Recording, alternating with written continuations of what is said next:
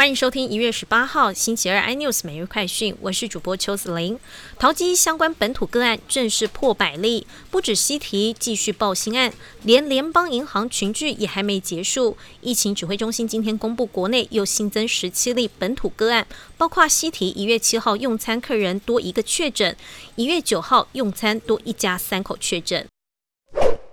台北市长柯文哲力推疫苗护照，希望能在防疫跟经济取得平衡，减少对产业的冲击。疫苗护照政策包括已打满两剂跟三剂的民众显示为绿灯，打满一剂黄灯，没有打就是红灯，最快可在一月二十号上路。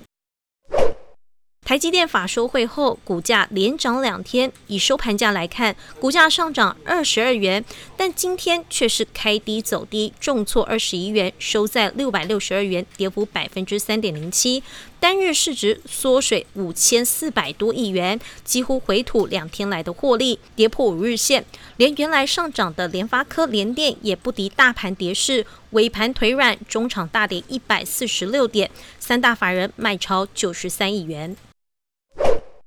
南韩反垄断监管机关对包括现代商船、长隆海运和万海在内共二十三家国内外航运商财罚九百六十二亿韩元，大约八千一百万美元。理由是过去十五年操控南韩到东南亚之间多条航线的运价。南韩航运业者辩称，根据南韩海事法，业者有权共同商定运费及其他合约条件。但 FTC 表示，二十三家航运业者行为还是属于非法，原因是依规定，业者必须在三十天内通报南韩海事部，在提交报告前，必须跟货主经过充分协商。更多新闻内容，请锁定有线电视四八八十八 MOD 五零四三立财经台 iNews，或上 YouTube 搜寻三立 iNews。感谢台湾最大 Podcast 公司声浪技术支持。您也可以在 Google、Apple、Spotify、KK Bus 收听最新 iNews 每日快讯。